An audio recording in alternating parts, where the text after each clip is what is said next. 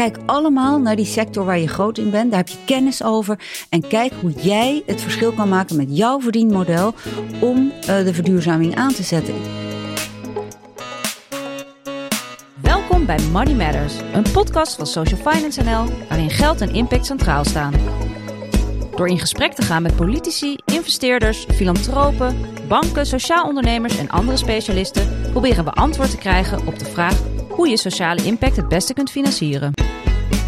Hi en leuk dat je luistert naar Money Matters. Ik ben Ruben Koekoek, Social Finance NL en vandaag als co-host... Sandra Balli, social entrepreneur en oprichter van C-Talents, C-Taste en de Sign Language Coffee Bar.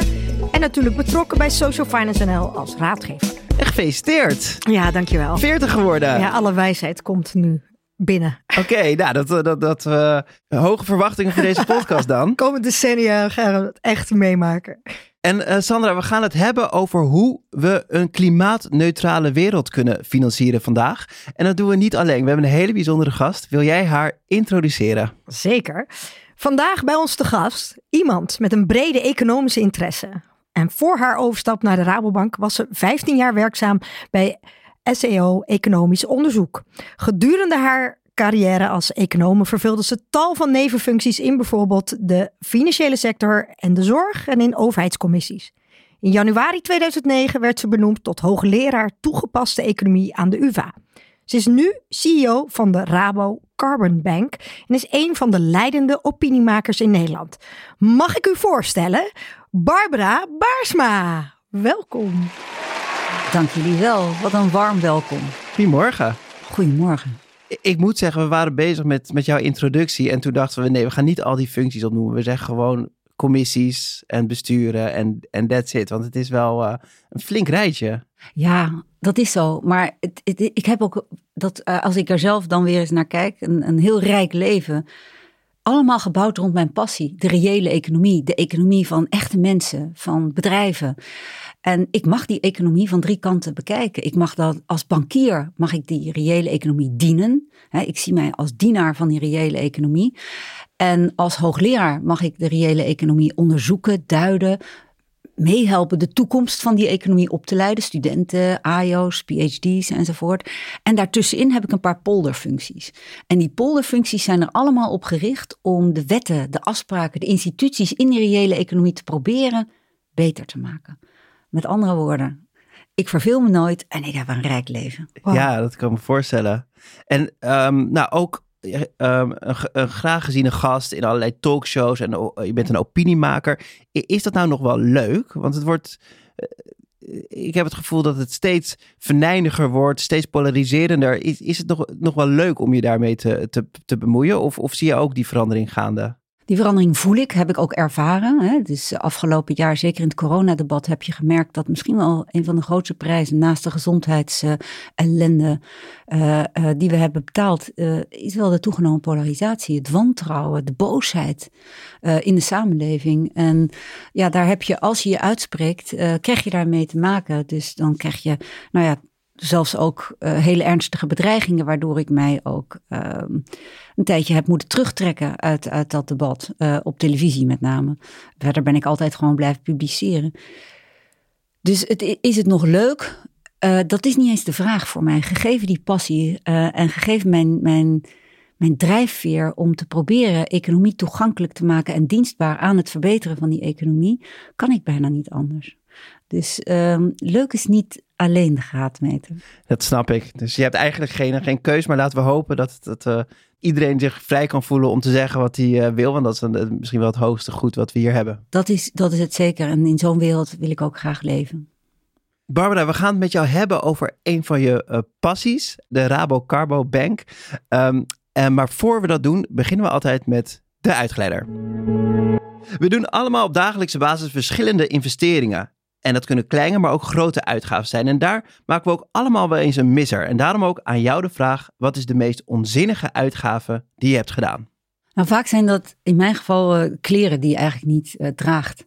Of uh, wat ik ook, wat ik gelukkig wel iets minder ben gaan doen, is dat je eigenlijk te veel eten koopt en dat je dat weg moet gooien.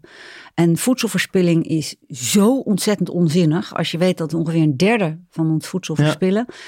Ben ik daar echt wel beter op gaan letten uh, in, de loop van de jaren. De wijsheid komt met de jaren. Hè? Ja, tof. ja. Uh, en en uh, um, ook gewoon een, een, hele tijd even geen kleren kopen. En je, je kast herordenen, waardoor je weer nieuwe, hè, de kleding die je eigenlijk al hebt, maar dan op, in een nieuw licht ziet.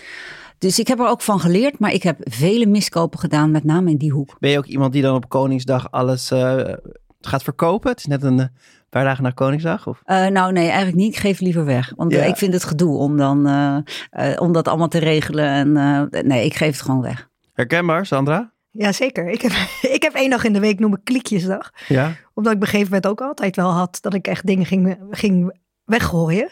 En de laatste dag is dan gewoon heel creatief. Soms heel lastig. Wat ligt er nu nog allemaal in de koelkast? En daar moeten we dan een gerecht mee maken. Niet altijd een topgerecht. Um, maar zo voorkomen we eigenlijk dat we, dat we aan het eind van de week uh, moeten weggooien. Was het de kliekjesdag bij de familie Bally? Uh, dat is... dat is altijd op maandag. Ja? ja. Ah, oké. Okay. Dan moet je dus eigenlijk niet komen eten. Of juist wel. Het is altijd een hele creatieve gerecht. Je hebt op internet met een paar ingrediënten invullen. Kom je echt al een heel eind wat je er dan maar mee kan en doen. kliekjes kun je het best... Uh, de makkelijkste kliekjes is niet zozeer vlees. Dus wat dat mij ook heeft geleerd ja. is gewoon echt... Nou vind ik vlees ook niet zo lekker, dus dat is voor mij makkelijker. Hè? Maar ik, ik eet dat echt zo min mogelijk. Terwijl groenten of, of, of uh, eventueel koolhydraten kan je, um, kan je ook de volgende dag veel makkelijker opnieuw gebruiken. En een heel nieuw jasje geven, net zoals je kleding.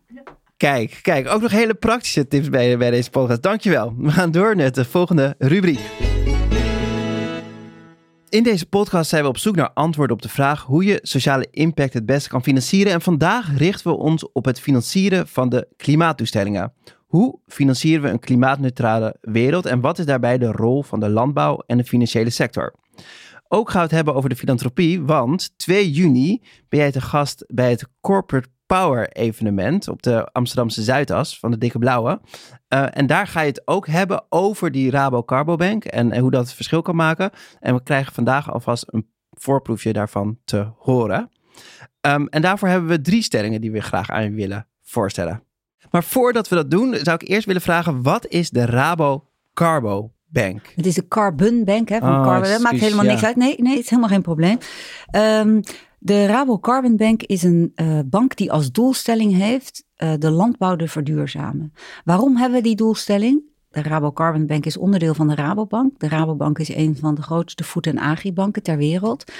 Uh, en wij voelen ons dus verantwoordelijk, maar hebben ook de positie, omdat we zo'n grote speler zijn, om een verschil te maken. Um, op dit moment is het zo dat boeren die willen verduurzamen, die moeite die zij doen, uh, die maatschappelijke waarde die zij toevoegen, maar heel moeilijk op een markt kunnen terugverdienen. En wat wij willen doen is eigenlijk de ecosysteemdiensten, de verduurzamingsmoeite van boeren van een prijskaartje willen voorzien, zodat die boer ook de financiële middelen krijgt om dat voor elkaar te krijgen. Daar gaat de Rabo Carbon Bank over. En wie gaat dat uh, betalen? Dat um, gaan we betalen. Ik zal, zal, zal, ik het kort toelichten wat ja, we doen? Dat het, we, we, zijn wel, we zijn er wel een bank, maar we hebben, uh, en we hebben ook heus wel ergens een balans. Maar de balans die bij ons centraal staat, is niet een financiële balans. Maar is een balans, is laten we zeggen, de wereldwijde koolstofbalans. En om, om toe te lichten wat we doen, neem ik je even mee langs die balans als het goed is. Als je het goed vindt. Elk jaar stoten we wereldwijd meer dan 50 miljard ton uh, CO2-equivalenten uit. Een kwart daarvan komt uit de voed- en agri-sector. Komt uit de agri-sector. Um, als die, um, uh, uh, die, die broeikasgassen in de atmosfeer zitten, blijft ongeveer 60% daarvan hangen in die atmosfeer en draagt bij aan de opwarming van de aarde. 40% gaat terug naar de aarde en wordt opgenomen door wat je noemt de natuurlijke koolstofputten. Dat is bodem, dat zijn bomen en oceanen. Wat we nu als Carbon Bank doen, is aan alle tweede kanten van die balans werken. Ten eerste, en dat is ook het belangrijkst, reductie. Dus minder uitstoten. Dus niet meer dan 50 miljard ton elk jaar maar weer uitstoten. En dan met name dus vanuit agri, want dat is onze focus. Dus minder op, uh, vanuit uh, de farm level, het boerenbedrijf, uitstoten. En eigenlijk in de hele keten van die voedsel, in de hele voedselketen. Daarnaast willen we ook dat wat er al in de atmosfeer zit, dat daar meer wordt opgenomen in die natuurlijke, hulp, uh, die, die natuurlijke koolstofputten. En wij richten ons op bodem en bossen, niet op oceanen. En boeren hebben een heel groot deel van die bodems in handen. Zij staan dus eigenlijk met hun voeten op de oplossing.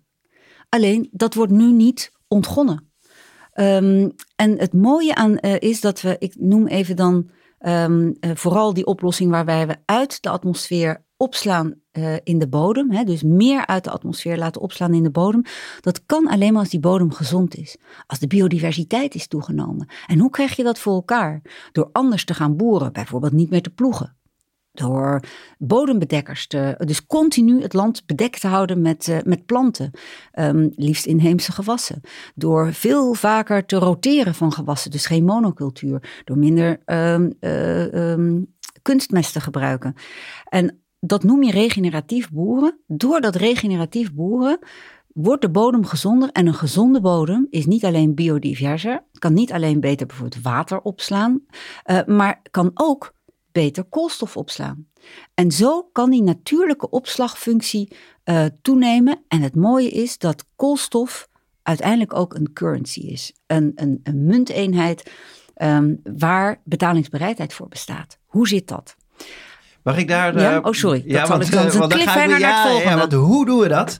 Dat is een goede vraag. En dat brengt ons ook naar de eerste stelling. Koolstof werkt prima als valuta. Op dit moment nog niet. En mhm. daarom hebben we zoiets als de Rabo Carbon Bank. Um, koolstof heeft, uh, of tenminste, koolstof is CO2-equivalente broeikasgassen, hebben grote, uh, als we die blijven uitstoten in de hoeveelheid zoals we dat nu doen, hebben, hebben grote nadelige effecten. Die zijn ongeprijsd. Ja. En daarom blijven we maar zoveel uitstoten. Dus wat we moeten proberen is een prijskaartje te hangen aan die effecten, aan die uitstoot. Uh, en dat kun je doen door bijvoorbeeld een carbon tax te introduceren. Daar ben ik groot voorstander mhm. van. Um, en dat zal helpen om minder uit te stoten. Maar zelfs als we vandaag de dag zouden stoppen met alle uitstoot van broeikasgassen, dan nog zit er zoveel in de atmosfeer dat we alsnog opwarmen. Dus je moet ook aan die andere kant werken. En dat proberen we um, bijvoorbeeld met wat ik net uitlegde, met die boeren en hun bodems en die gezondere bodems.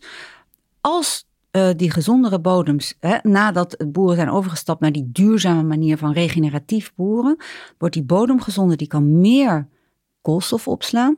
Als je dat netjes meet, uh, de protocollen daarachter in kaart brengt, dat je dat extern laat valideren, dan kan je uiteindelijk een certificaat krijgen en dan zijn het koolstofcredits. En het mooie is dat er partijen in de markt zijn die heel graag die koolstofcredits willen hebben. Wat zijn dat voor partijen?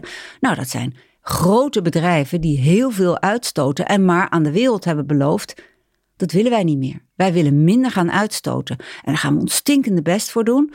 Uh, alleen het lukt ons niet meteen om helemaal naar nul te gaan. En dat stukje dat we niet uh, kunnen voorkomen aan uitstoot, dat willen we compenseren. En dat compenseren doen we dan door credits te kopen, waarbij je inderdaad compenseert, uit de atmosfeer haalt, in de bodem opslaat en dus een gedeelte van die niet te, nog niet te vermijden uitstoot kunt compenseren. En zo die grote bedrijven, denk aan uh, Nestlé, Microsoft, dat soort bedrijven, die zijn bereid om te betalen voor deze prachtige credits. Credits die niet alleen de boer een extra inkomen geven, die niet alleen de bodem gezonder maken, meer biodiversiteit, maar dus ook het klimaatprobleem helpen op te lossen. En, en, wat is er dan nu nodig om al te zorgen dat die credits uh, geïmplementeerd worden? Die credits uh, maken, dat is, dat is uh, dat lijkt eenvoudig. Hè? Je zegt, goh, je gaat uh, gewoon regeneratief boeren en, uh, en dan, dan ga je dat meten. Maar wil je dit op een opschaalbare manier doen, dan moet je ook dat uh, uh, ja, met technologie doen. Dan moet je het data gedreven maken. Want anders dan blijft het sorry, maar kneuterboerenwerk, zeg maar. Dat je het op hele kleine schaal doet. En dan maak je het verschil niet. Dus wat we doen, is het echt met, met satellietmonitoring, met remote sensing. En met modellen die getraind moeten worden om te leren van, goh, als je bodembedekkers gaat gebruiken in, dat en in die en die regio, dan levert dat zoveel extra opslag van koolstof op. Ja, dat moet je, kunnen wij wel zeggen, maar dat moet dan wel extern gevalideerd worden. Dus het is voortdurend trial and error, pilots enzovoort. En daar zitten we nu middenin. En dat is het spannende. We gaan in het najaar voor corn en, eh, sorry, ik werk in het Engels, uh, mais en sojaboeren in de Verenigde Staten, hebben we het zover ontwikkeld dat het echt een product is. Niet meer een pilot, niet meer oefenen, maar hebben we zoveel geleerd dat we kunnen Eind zeggen... dit jaar zijn de eerste credits. Nee, nee, de credits zijn al, hebben we al verkocht. Ja. Want in de pilots, in de, in de eh, zeg maar de experimenten die we nu doen, worden al credits gegenereerd. We hebben onlangs, was ook, is, is in de publiciteit geweest, dat we de eerste 30.000 op Nederlandse bodem hebben verkocht.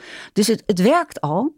Alleen wat je graag wil, is dat het, dat, ehm, dat het voor niet alleen voor de groepen die in die pilots meedoen, eh, beschikbaar is, maar voor alle mais- en sojaboeren in de Verenigde Staten, later ook in andere eh, delen van de wereld, in Australië, Brazilië, de Europese Unie enzovoort. En dat je niet alleen voor mais en ko- sojaboeren dat doet, maar bijvoorbeeld ook voor graanboeren of voor eh, melkveehouders. Dus samengevat, het eh, Rabo Carbon Bank is eigenlijk een platform waarbij aan de ene kant zijn er bedrijven die vrijwillig eh, wat ze niet kunnen reduceren eigenlijk eh, ja, carbon credits verkopen. En aan de andere kant ontvangen boeren, en volgens mij zowel in Afrika als hier in, in zeg maar, over de hele wereld, kunnen carbon credits ontvangen als ze maatregelen nemen om CO2 eh, op te kunnen slaan in de bodem of op andere manieren. Is dat? Ja, ongeveer. We zijn geen platform. We zijn echt een one-stop shop. Dus we ontzorgen de boer vanaf de eerste stap, agronomisch advies. Wat voor regeneratieve praktijken moet ik toepassen? Van het, eh, de eerste sampling, van hoeveel zit er nu eigenlijk in de Ja. bodem, tot aan het modelleren, tot aan het meten, tot aan het protocoleren, tot aan de certificaten en de handel. Dus het is die hele one-stop shop. En wat ik net noemde over opslag in de bodem, eh, is slechts één van de dingen die we doen. Ehm, we doen ook opslag eh, in bomen bijvoorbeeld. Dat doen we inderdaad in Afrika.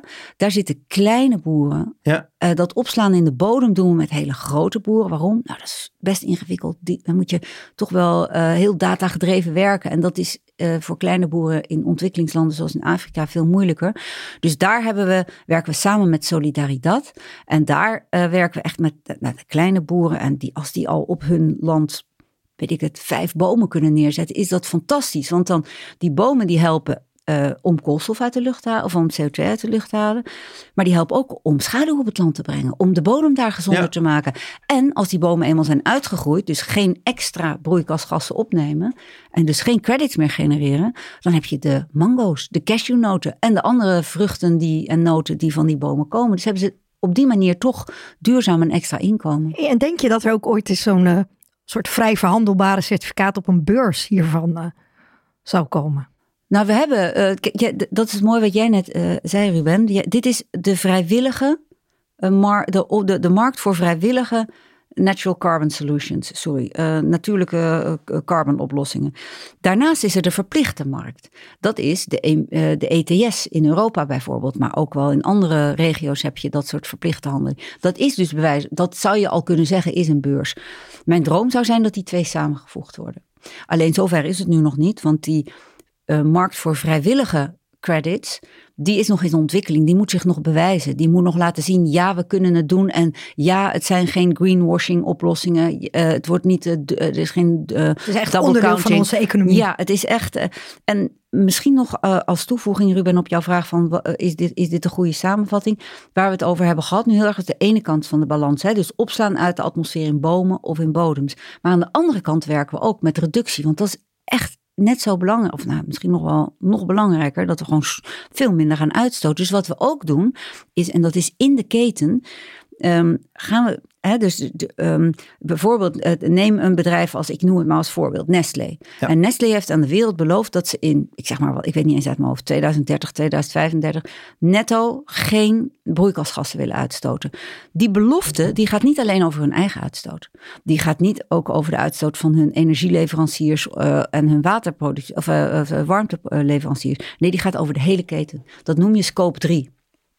En dus moeten zij ook projecten opzetten met hun toeleveranciers, boeren, eh, om, eh, om die keteneffecten te verminderen. En als je weet dat in een, in een gemiddelde voed- en agri-keten, in een gemiddelde voedselketen, 85% van al die ketenuitstoot komt van boeren, dan moet je dus wel met die boeren samenwerken. Nou, omdat wij zowel die boeren als die grote voedselproducenten in de boeken hebben, hebben we daar een positie en een verantwoordelijkheid om daar wat te doen. En dus zetten we reductieprojecten op bij boeren. En ook dat levert weer een soort van credits op, reductiecredits. Dus niet removal credits, niet uit de atmosfeer opslaan in de bodem, maar gewoon minder uitstootcredits. En die zijn ook weer verhandelbaar in die keten. Dus zo zijn er meerdere oplossingen. Ja, als ik dat zo hoor, zijn het enorm veel activiteiten die je als, uh, als uh, Carbon Bank moet, uh, moet doen. heel anders dan gewoon een lening uitzetten en de renteinkomsten ontvangen. Dus ik, ik, neem aan dat je daar ook um, ja, daar, daar moet ook betaald voor worden. Hoe, hoe was precies het verdienmodel van uh, Rabo Carbon Bank? De Rabo Carbon Bank werkt op fee-basis. Dus um, neem bijvoorbeeld uh, de, de, credits die we doen met de bomen uh, voor kleine boeren in Afrika. van de opbrengst van die credits uh, gaat uh, eh, 90% naar de boeren, 10% naar Rabobank. Bij die andere credits zijn we dat nog in die pilots aan het oefenen. Van wat, is een, hè, wat, wat hebben wij nodig om, uh, ja. ja. om, om, het, om het voor elkaar te krijgen. Het zijn andere soorten proposities, dus dat zijn we aan het ontwikkelen. Maar denk aan 10, tussen de 10 en de 20 procent een fee voor, voor de, de Carbon Bank. En de rest gaat allemaal naar die boer. Het is een, um, ik vind een, een, een super interessante manier uh, van opnieuw kijken ook naar de fair pricing vanuit een bank. 10, 20 procent. Ik ben, ik ben wel heel erg benieuwd eigenlijk, uh, waarop ga je dat dan nu uiteindelijk baseren? Die pricing. De, de, de, de, pricing bedoel je in de zin van welk deel naar Rabobank gaat of de prijs van de credits ja. überhaupt? Nee, de, de, uh, ja, dat is weer een hele antwoord, maar ook welk gedeelte nou ja, wij eh, moeten ons fair goed maken. Is naar de, ja, ja nee, wij, kijk, het, doel is uiteindelijk, eh, wat ik zei, is de landbouw te verduurzamen. Dus wat je wilt is dat de, boeren zoveel extra inkomsten hieruit krijgen dat die transitie voor hen te doen is.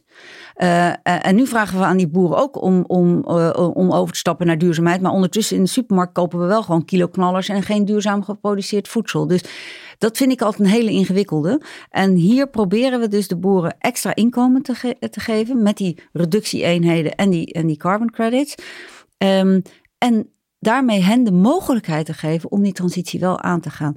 Hoeveel ze daarvoor nodig hebben, hè, wat hun, zeg maar, reken, hun rekenmodel is, daar zijn we ontzettend mee aan het oefenen en aan het kijken wat is nodig in welke streek, hoeveel, hangt ook vanaf hoeveel hectare je hebt. Hè. Um, dus um, uh, daarom zeg ik tussen de 10 en 20 procent. We zijn gewoon nog aan het oefenen. En die, um, want je hebt het over, uh, over kiloknallers en zo, dat zegt ook iets over ons eigen gedrag. Um, en daar houdt, houdt, houden jullie je ook mee bezig, toch? Om het eigen gedrag te. Uh, nou, dat, uh, vertel, want er is net een nieuw initiatief waar een persbericht over uit is uh, gegaan. Ja, ik wat leuk dat je, dat je daarover begint. Want inderdaad, in, in de uh, Rabobank is de grootste voet- en agribank ter wereld. Maar in Nederland zijn we een all-finance bank. Hè? Ja. Dus doen we alles. Hebben we ook huishoudens in de boeken en, en MKB'ers bijvoorbeeld. Um, en we voelen ons verantwoordelijk om ook weer om te oefenen. Om te kijken hoe gaan consumenten reageren als zij weten wat eigenlijk de carbon footprint, dus de broeikasgassenuitstoot van hun consumptiepatroon is. Van hun mobiliteit, van hun uh, uh, energiegebruik in de woning. En daarom hebben we in de bankieren app, nu voor een uh, nu nog beperkt aantal klanten, um, de Carbon Insights applicatie. En dat geeft je inzicht um, op basis van je betalingsgegevens en aangevuld met een um, uh, profiel dat je zelf invult. Ben je vegetariër? Woon je in een heel groot huis, een klein huis? Heb je auto? Dat soort dingen. Um, en op basis daarvan kan jouw uh, voetafdruk worden, uh, met je worden gedeeld. En kan je ook kijken, goh, kan je tips krijgen over hoe kan ik het verminderen? Kan je kijken door de week heen, heb ik zelf ook gedaan. Ik schrok mijn hoedje van hoe het op, op en neer kan gaan. Waar, waar dus, schrok je het meest van? Nou, ik, nou van, de, van de enorme volatiliteit, dus de bewegelijkheid van mijn carbon footprint. En toen ik dat zag, dacht ik, nou, als hij zo op en neer kan gaan, dan kan ik ook proberen steeds aan de onderkant te gaan zitten. En wat maakt nou eigenlijk. Die grote piek. Ja, en uh, nou ja, dan. Uh, dat, wat was jouw grootste carbon? Nou, dat, dat is heel moeilijk, omdat je. Kijk, we, die, wij krijgen wel betalingsgegevens binnen. maar je ziet niet wat je bijvoorbeeld in de supermarkt hebt gekocht. Alleen dat er daar iets is gekocht. En dat, dat, um, maar dus ik heb gewoon zelf gaan kijken. Meer van, nou stel, ik wil, um, ik koop bananen. Is er ook een, een minder carbon-intensieve banaan in de supermarkt beschikbaar? Zal ik dat eens even vragen hier aan, uh, aan de mensen die daar werken enzovoort? En zo krijg je dus veel meer dat gesprek, die beweging. En daar gaat het om. Kijk, ik, ik, we moeten naar de volgende stelling, maar er branden nog best wel veel vragen uh, op mijn lippen. Eén vraag van, heb jij niet continu ruzie met, uh, met privacy officers in de bank. En de, de, de- is er niet ook een, een tegenbeweging die zegt van... hé, hey, dit kan helemaal niet. Je mag niet al die informatie, mogen niet meer aan de slag, Nee, maar de- ik vind privacy is mij, is, mij, is mij net zo dierbaar als die jou en de compliance officer Ja. is. En niet omdat het moet, maar omdat ik het wil. Ehm, en ik, ik wil, de, de, die, die betaalgegevens zullen wij nooit gebruiken als de klant daar niet expliciet toestemming voor heeft gegeven. Die zullen ook nooit de bank verlaten en we zullen het nooit voor iets anders gebruiken dan alleen dit. En op het moment dat iemand zegt ik wil het niet meer, stopt het ook. En tot slot, hè, want we zeggen eh, koolstof werkt prima als valuta. En je zegt eigenlijk moet dat, werkt het pas echt als het ook echt ver- eh, verplicht... eh, Nee, als er een prijskaartje aangehangen kan worden. En daar moeten wij dus allemaal ons best voor doen. En dat zal ik ook, dat vraag ik ook altijd aan andere bedrijven. Kijk, iedereen heeft gegeven eh, de, de specialisatie die ze hebben, zoals wij dan voeden Ja. en agri, een verantwoordelijkheid om een verschil te maken. Kijk allemaal naar die sector waar je groot in bent. Daar heb je kennis over. En kijk hoe jij het verschil kan maken met jouw verdienmodel om eh, de verduurzaming aan te zetten. In dit geval is dat met credits. Maar eh, de- elk ander bedrijf kan het weer op zijn manier doen. Kijk, dankjewel. We gaan naar de volgende stelling. Het verdienmodel van een traditionele boer is onhoudbaar. Het verdienmodel van heel veel traditionele bedrijven is onhoudbaar. Ook van een bank. Ehm, eh, en, en ook van een luchthaven. En ook van een supermarkt. En ja, ook van een boer. Wij zullen allemaal moeten vergroenen. Als wij ehm, niet binnen de ecologische grenzen die de aarde ons oplegt, die eigenlijk eh, de atmosfeer ons ook oplegt in het geval van klimaatverandering, dan zijn wij niet toekomstvast. Eens. En eh, dat heb je ook heel mooi beschreven in het rapport van, eh, van Denkwerk. eh, voorbij netto nul naar planeet positief. En er staan best wel stevige uitspraken in. Hè? Uitbannen rood vlees, halveren veestapel.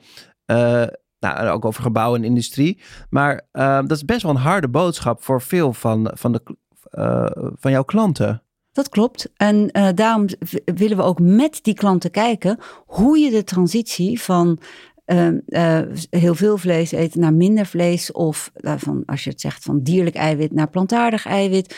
En het is niet zo dat we met een vingertje wijzen van jullie moeten dat maar doen en zoek het zelf maar uit. Daar is de Rabo Carbon Bank ook juist weer het bewijs van dat je wil helpen om het inkomensmodel van die boer eh, eh, en van andere spelers in de voedselketen te verrijken, zodat ze die transitie kunnen maken.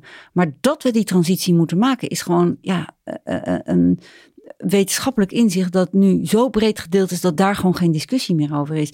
En het mooie van het rapport waar je net aan refereert, van Denkwerk, dat we hebben het steeds over klimaatverandering.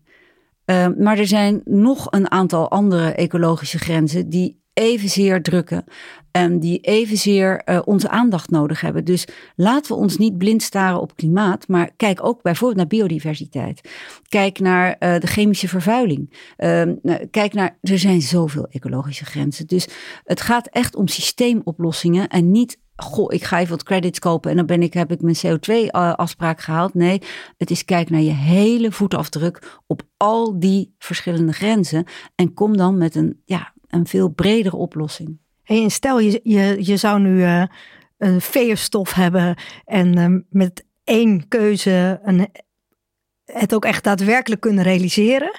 Wat zou er dan morgen anders moeten? Het, het allerbelangrijkste, en dan moet je maar niet kwalijk nemen dat ik dit zeg, want ik ben econoom, is het uiteindelijk het beprijzen. En daar hebben we toch een overheid voor nodig. Dus als ik een vee was, dan zou ik met mijn toverstak uh, een wereldwijde heffing op carbon, stikstof en een aantal andere hele schadelijke stoffen introduceren. Waarbij je natuurlijk rekening mee houdt dat wij hier in het Westen rijker zijn, een veel grotere bijdrage hebben geleverd aan het probleem, dus ook een hogere prijs zullen moeten betalen. Um, en ja, dat zou uiteindelijk al die initiatieven, van Carbon Bank tot uh, uh, um, uh, andere bedrijven die bezig zijn met het nadenken over waar moet die oplossing naartoe, enorm helpen. Want dan heb je een stok achter de deur die stuurt naar waar je naartoe moet. Um, en terwijl wat, waar het kabinet, het Nederlands kabinet nu voor kiest, is vele miljarden in fondsen. Dat is een wortel. Dat is ook ja. prima. Maar als je ja. geen stok hebt om de wortel in de goede richting te duwen, dan maak ik mij wat zorgen over of dat opgeteld voor ons als maatschappij wel het goede gaat bereiken. Lijkt me een duidelijke oproep aan de politiek. Maar dat is ook wel heel Nederlands, hè? Dat, dat we niet pijn willen lijden of zo. We willen niet echt be beseffen dat, dat verandering ook echt is dingen niet doen. En Dat is, het is heel mooi dat je dat zegt. Want ik, ben, ik geloof enorm hè, dat het belang van vergroenen van de economie. Maar wat is de spiegel van vergroening? Dat is ontgrijzen. En ontgrijzen betekent dat je afscheid neemt. Bijvoorbeeld een bank van klanten die niet willen vergroenen of niet kunnen vergroenen. Um, of dat je uh, afstand neemt van een bedrijfsmodel zelf als bedrijf dat niet uh, uh, groen te maken is. Wij zijn nu nog niet groen, maar we moeten vergroenen en dat betekent dus ontgrijzen. Wat gaan we niet meer doen? En daar hebben we in dat rapport waar je eerder aan refereerde van Denkwerk suggesties voor gedaan. En één daarvan is, die een hele hoge, in dit geval broeikasgasafdruk heeft, is minder rood vlees eten. Dat is niet normaal hoeveel dat aan ecologische effecten heeft namelijk. En dat staat ook heel prachtig beschreven, hè? die negen planetaire grenzen in het rapport. En ook wat roodvlees uh, voor effect daarop heeft. In, en ook vergeleken met soja, wat dan weer veel minder is. En we, we zien jou... Behalve als die soja bedoeld is voor koeien om op te eten. Nee, precies ja. niet. Okay. Ja, ja, nee, dat is wel belangrijk om te weten. Hè? Ja, ja, ja. Nee, ik heb het over mijn, uh, mijn sojaburger die ik vanavond bij de kliekjes ga opeten. Maar de, de, waar ik naartoe wil, dus je strijdt echt met open vizier in, in, in de media, in het publieke debat. Maar kan je ons ook meenemen naar die interne strijd? Want ik kan me voorstellen dat, dat ook binnen de Rabobank, ook commerciële collega's die natuurlijk hun klanten zien en zien hoeveel moeite erop mee hebben, dat, dat, dat je daar ook op weerstand uh, duidt? Of, of is dat... Ja, de, kijk, de Rabo is net de maatschappij. Daar werken uh, 40.000 mensen, ja. wereldwijd heb ik het over. En uh, net zoals in de maatschappij verschillende meningen zijn over uh, hoe snel we deze transitie aan kunnen. Um, bepaalde feiten wordt zelfs over gesproken, of dat waar is ja of nee. Dat, dat is in de maatschappij zo, maar dat is ook bij de Rabobank zo. En um, net zoals uh, als je in de maatschappij voor, voorlopers hebt en achterblijvers, zijn die bij de bank er ook. En ik geloof heel erg dat je dan voortdurend het gesprek daarover moet. Dus niet onder het, onder het tapijt vegen, maar expliciet maken. Uh, op dit punt ben ik een, een, een voorloper, op dat punt uh, is die en die een achterblijver. Laten we samen het gesprek aan gaan hoe we elkaar kunnen helpen om wel die transitie aan te nou ja, zetten. Soms ook gewoon met een klein stapje al de goede richting ja, al denk ik wel dat de tijd voor hele kleine stapjes, hè, op, opgeteld als iedereen het doet, zijn kleine stapjes een grote stap. Maar uh, ik vind dat als je zo'n grote positie hebt in de voed- en agri-sector, je echt ook wel grote stappen. Dus ik uh, ben uh, ambitieus wat dat betreft, wil me er graag voor inspannen. en, en doe dat dus door gewoon concreet te werken aan oplossingen en te laten zien, ja, het kan. Ik denk Het dat kan dat wel. altijd nog het best werkt. Duidelijk. Kijk, dus eigenlijk het verdienmodel van een traditionele boer is onhoudbaar, maar eigenlijk bijna elk traditioneel bedrijf heeft een, uh, een onhoudbare ver verdienmodel. Ja, en laat niet alleen naar bedrijven kijken, maar consumenten ook. Consumenten die uh, een ongelooflijk hoge carbon footprint, laat het toch maar even over carbon hebben, ook al zijn er meer ecologische grenzen. Stel, er komt straks een carbon tax. Dan moet je wel ineens heel erg je, je, je, je consumenten, je eetpatroon bijvoorbeeld en, en je leefpatroon aan gaan passen. Je kunt ook nu alvast daarop vooruit lopen. Want op een goed moment, het kan niet anders, gaat het beprijsd worden. En, en uh, moet dat, uh, we hebben al vaker is dat in deze podcast voorbij gekomen, maar we zien eigenlijk niet alleen in Nederland, maar dat politiek niet, het niet lukt om echt te beprijzen. Hè? Bijvoorbeeld Macron met de gele hesjes, dat kwam pas toen de, toen de, toen de energieprijzen uh, omhoog gingen. Um, is daar een ander, zeg maar, moet de ECB dat doen? Of is er nee, een ander instituut? Of? De, de, nou, de, bij de Wereldbank is er een club waar ik uh, onderdeel van mag zijn, die zich heel erg inspant voor die wereldwijde heffing. Ja. Nogmaals wel gedifferentieerd naar koopkracht en verantwoordelijkheid voor, uh, aan, aan het probleem. Maar ik denk binnen Europa, we hebben de EU, uh, we hebben de Europese Commissie. Uh, daar kunnen we ten minste beginnen. Ja. Um, en um, ik maak, natuurlijk is het ongelooflijk belangrijk dat, uh, um, dat mensen met een uh, smallere portemonnee hier niet de dupe van worden. Maar tegelijkertijd is het precies zoals je zegt, elke verandering, ook deze, doet pijn. Dat zal bij iedereen zo zijn, maar laten we die pijn dan wel fair verdelen. En dat kan bijvoorbeeld door de opbrengst van deze, uh, stel dat er een carbonheffing komt, om die te gebruiken, om de lasten op arbeid van met name de, de, lagere inkomens te verlagen. Of laten we kijken, uh, wij hebben als land, als Nederland, nog een bepaalde uh, hoeveelheid uh, CO2-uitstoot die wij mogen uitzetten, die wij nog een bepaalde hoeveelheid CO2-tonnen die wij mogen uitstoten, we dat eens verdelen over alle burgers. Geef ze een carbon wallet. Ja. Uh, en um, dan zal je zien dat mensen met een wat lager inkomen gebruiken, zijn vaak veel minder carbon-intensief, omdat ze in een kleiner huis wonen, minder vliegen, geen auto hebben uh, enzovoort. En die houden misschien wel uh, carbon-uitstootrechten over en die kunnen ze dan bijvoorbeeld aan mij verkopen. Dan, dan compenseer ik hen dus. En zo krijgen zij wat extra geld uit. Er zijn allemaal creatieve oplossingen. Van belastingstelsels aanpassen tot aan dit soort carbon wallet. Maar laten we beginnen daarover na te denken. Kijk, een duidelijke oproep. Dankjewel. En daar zijn we bijna aan het eind gekomen van deze podcast. Maar we sluiten altijd af met een persoonlijke rubriek. Je hebt een fantastische carrière. Um, nog voor de boeg, maar heb je ook al, ook al achter je.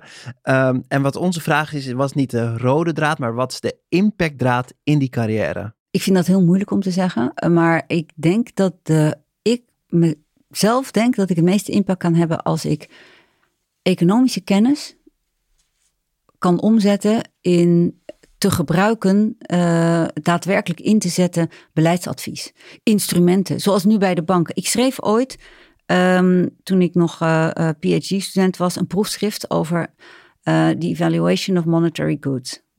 Dat doe ik nu in de praktijk. Dus hoe kan je economische uh, kennis over bijvoorbeeld in dit geval beprijzen van milieugoederen inzetten bij een bank? Hoe kun je uh, economische kennis over reguleringssystematiek uh, van emissiehandel of over beprijzen van carbon, het aanpassen van een belastingstelsel en het opzetten van carbon wallets, hoe kan je dat delen met de overheid? Hoe kan je het beleid verbeteren? En dat is geloof ik waar mijn impact als econoom het meest ligt het delen van inzichten, feiten en kennis vanuit de economie. Dankjewel. Dankjewel. Sandra, wat neem jij mee uit, uh, uit deze podcast? Ik heb eigenlijk weer uh, enorm veel geleerd. En ik denk wat het meeste meeneemt is gewoon dat er zoveel afhangt van de pricing van carbon. Um, in combinatie met ook echt daadwerkelijke heffen. Hè, het verplicht stellen daarvan. Welke grote stappen we daarmee kunnen maken. En dat het ook wel echt gewoon um, niet iets naast de economie is, maar gewoon onderdeel is van onze nieuwe economie. Helder. En dank je wel, want uh, je hebt ook de, niet alleen de overheden en banken, maar ook de luisteraar, denk ik, denk heb je heel helder meegenomen naar het verhaal van hoe het werkt met, met de Carbon Bank en hoe de credits werken. En waarom het beprijsd wordt, moet worden om echt die klimaattransitie te kunnen realiseren. Dankjewel. En wil je meer horen over Barbara Baarsma? 2 juni uh, in Amsterdam op de Zuidas ben je te horen bij het Corporate Power evenement van Dikke Blauwe. En er zijn nog kaarten via de dikkeblauwe.nl. nou, bedankt voor dit bijzondere uh, gesprek. Ook dank aan mijn co-host Sandra uh, Bali, uh, en het Oranje Fonds voor het mogelijk maken van de podcast. Productie, Spraakmaker Media, redactie, Daphne Sprecher en Nina Berkelo. En wil je niks missen van deze podcast? Abonneer je dan via je favoriete podcast app of neem een kijkje op www.sokvin.nl.